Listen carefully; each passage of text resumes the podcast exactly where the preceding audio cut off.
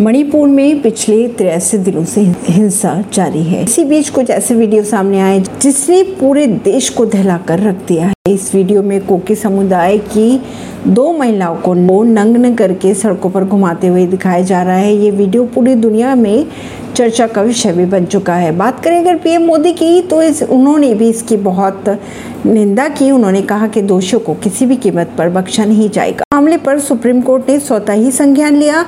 Chief justice D Y Chandrachud ने केंद्र और राज्य सरकार को सख्त कार्रवाई करने के निर्देश भी दे दिए हैं। जस्टिस ने यहाँ तक कह दिया है कि सरकार अगर कार्रवाई नहीं करती, इस मामले में सुप्रीम कोर्ट खुद हस्तक्षेप करेगा। ऐसी ही खबरों को जानने के लिए जुड़े रहिए जनता से रिश्ता पॉडकास्ट से। परमेश दिल्ली से।